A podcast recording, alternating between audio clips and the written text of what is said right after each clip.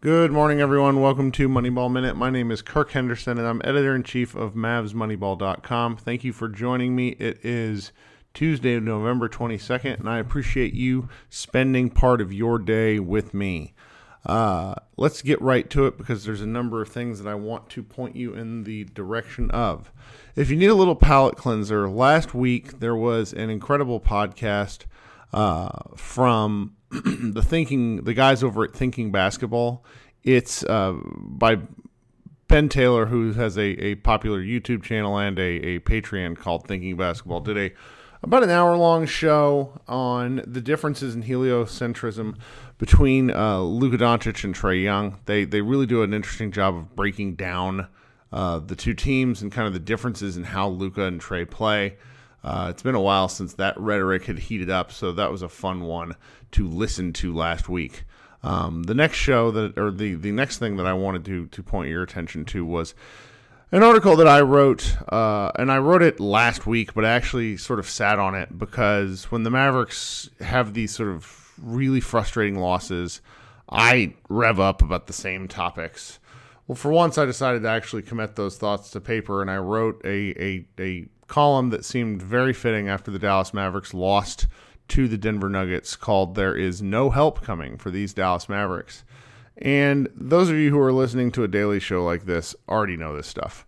Uh, but it's Tim McMahon when he went on the Lowe Post and sort of broke down all the different elements that led to Jalen Brunson leaving.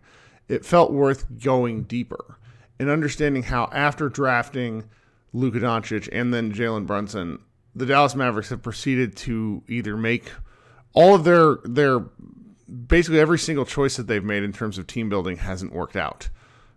It's really shocking when you when you see it all in line. And as a result of that, they've sort of boxed themselves in this year where they have a overpaid team over the salary cap.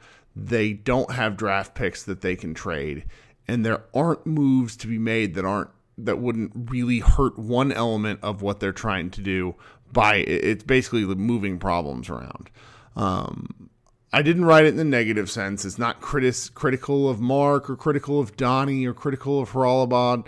It's the entire journey and what the Mavericks have done to get themselves in this situation. And it's it's worth taking a look at because I think this season might be a little more frustrating than we're all willing to admit. Um, the the link for these things, by the way, guys, are in the show notes, and I hope you go and, and, and give a give a click through and just take a look at some of these things. Um, next, Josh Bowe wrote a piece that walks through why he thinks this Mavericks team is pretty ideal for day to day chatter with sort of the the two steps forward, one step back routine that the Mavericks do. Um, he he walks through elements of this, and and you know that the Mavericks have, you know while they are nine and seven, they could be, they could be, they could be uh, fifteen and one. That's how stupid some of these losses have been. And he walks through uh, all the bad losses and why it's sort of ridiculous to to and, and fun to argue about them. I I really did enjoy this piece from Josh.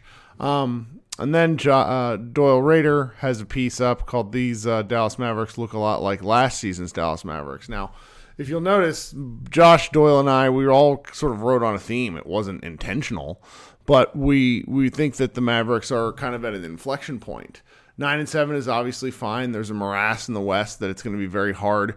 Uh, uh, it's going to take like either a win streak or a losing streak from somebody to start to break this up because it's it's the logjam's not going to solve itself overnight.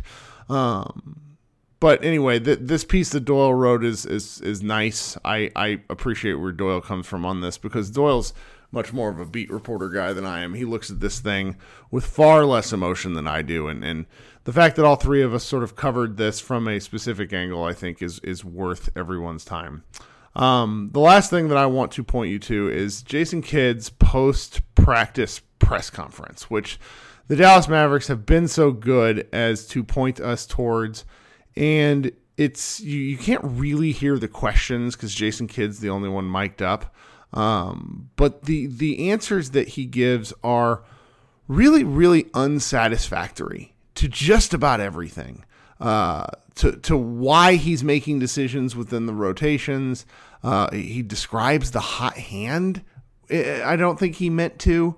He tried to explain that Christian Wood isn't playing because they don't have the bigs to play right now with Maxi Kleber out. It's it's just the sort of thing that harkens back to why Josh Bowe, myself, and, and any Milwaukee Bucks fan would tell you why the Mavericks should have maybe not hired Jason Kidd. Now, I'm not on the Fire Kidd bandwagon, but he's not done a good job. He just hasn't right now. And I mean this season. Obviously, you go to the Western Conference Finals, it's fine. But they've talked to us about continuity being one of their biggest strengths, and he falls back on how they're trying to incorporate new guys. And it, there's just lots of low key excuse making from Jason Kidd. He doesn't take responsibility for much at all. And I don't like that. I just don't like it. Um, who, you know, the, the response might be, who cares what, what you think, Kirk? And maybe that's the case. But at this point in time, you can't feel good about this Dallas Mavericks team in relation to our expectations. Now, were our expectations too high? Maybe. My pinned tweet is expectations are the thief of joy.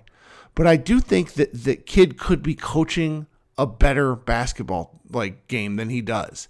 He sits there with his hands in his pockets. He never defends his superstar, and he always seems to be a bit of a bystander from whatever's going on with the Mavericks on the court. Uh, he does play. He needs to play a more active role. He just does. Um, I hope all this works out. That would be great. But Jason Kidd is right now giving us strong year two Jason Kidd vibes, which is to say, in his previous job with the Bucks, he absolutely imploded and they moved on from him. I don't think that's going to be the case here, but he's certainly not putting on a performance that's giving everyone a lot of confidence. All right, guys, thanks for spending part of your day with me. I hope uh, everyone has a better Tuesday after a sort of Mavs hangover Monday. Uh, we'll see what else comes up. There's a number of good things getting posted on Mavs Moneyball today. I hope you check out the site. Maybe we'll be back and talking about them soon. Everyone, have a great day. Talk soon.